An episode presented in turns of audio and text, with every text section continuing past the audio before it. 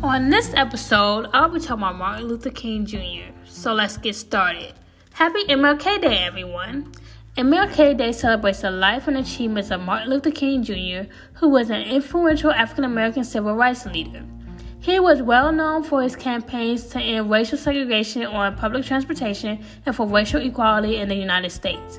He worked hard to bring greater equality to America and ensure civil rights for all people, regardless of race. He gave over 2,000 speeches, including his famous I Have a Dream speech. MLK has some of the most powerful quotes like, Violence as a way of achieving racial justice is both impractical and immoral. It creates bitterness in the survivors and brutality in the destroyers. Injustice anywhere is a threat to justice everywhere. Darkness cannot drive out darkness, only light can do that. Hate cannot drive out hate, only love can do that.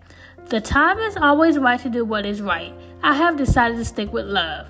Hate is too great a burden to bear. In the end, we will remember not the words of our enemies, but the silence of our friends.